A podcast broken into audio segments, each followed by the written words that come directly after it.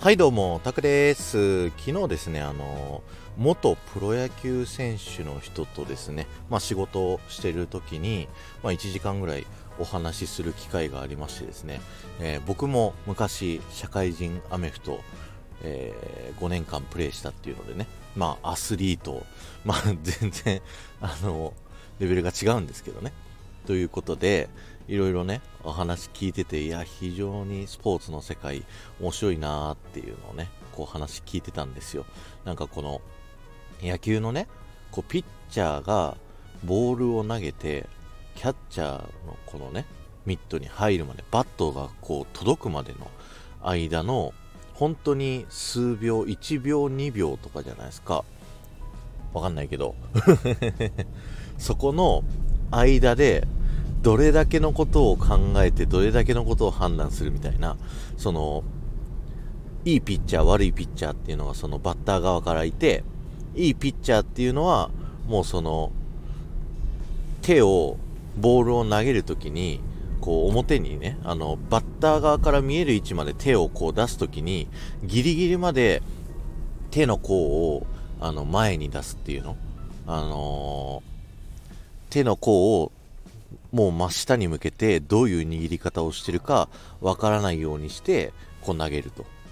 で、ちょっと良くないピッチャーっていうのは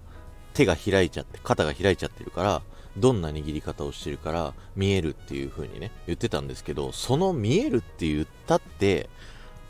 あの、その見える瞬間って0.1秒、2秒の世界、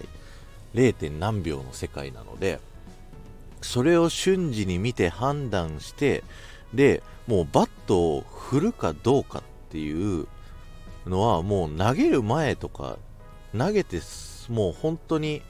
すぐに判断しなきゃいけないとかなんかそういうねこう突き詰めた人間だからこそもう頂点を極めてる人間だからこそこう話せる話っていうのが非常に面白いなっていうのをねこう思って聞きました。あと、あの、守備の話でね、ミスタージャイアンツのね、長嶋さんは、こうめちゃくちゃエンターテイナーだったと。なんか本当は、あの、サードの守備で、あのー、普通に取れるようなところでも、あえて、あの、最初、あの、バッターが、こう、ボールを打つとき、あの、ちょっと、ホームベースの方に戻ってからこうギリギリにこう飛んでさもこうスーパープレーをしているかのようにボールを取って投げるのがうまかったんですって。っていうのも昔はあのカメラがねあの少なかった。そのプロ野球のテレビ中継がね。あの1台とかの時代もあって1台の時はもうあのホームベースの後ろ側にねこうカメラがあってピッチャーが投げてバッターが打った後にその打った方向にカメラが寄るみたいな風な感じだったんで、その1台だった時カメラがまだね、こう映してない時にちょろっと戻って、で、カメラが寄った瞬間に飛び込んで撮ってスーパープレイを見せるみたいな、そんな風なね、プレイを長嶋さんはしてたみたいらしくて、だからあんだけね、すごいこうみんながわーっと湧くっていうね、そういうことをやってたんだよっていうお話とかね、非常に面白いなと思っていろいろ聞いておりました。で、まあこういったね、あのー、何かを極めてる人の話ってやっぱり面白いなっていう風に僕は思ってて、で、いろんな人のラジオ、スタンド FM だったり、もう普通のラジオだったりとかね、こう聞かせていただくんですけど、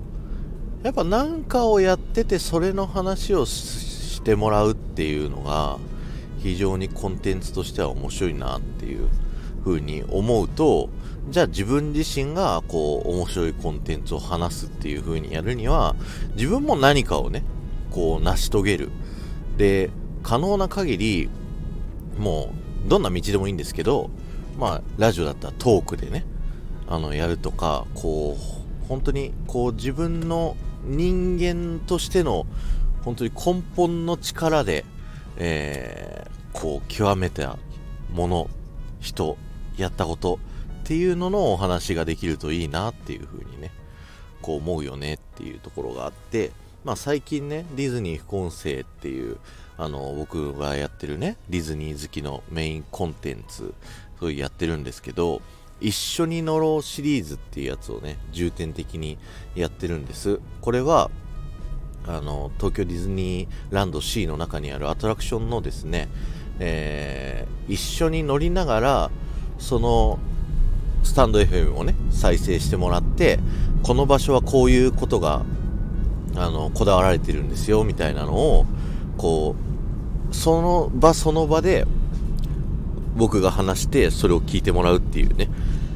そういう形式でラジオやってみてるんですけどどうですか？皆さん聞いてみて。なんかなんかすごいってあの自分でここで言うのもなんだけど思いません。僕もあの準備すごい大変ですし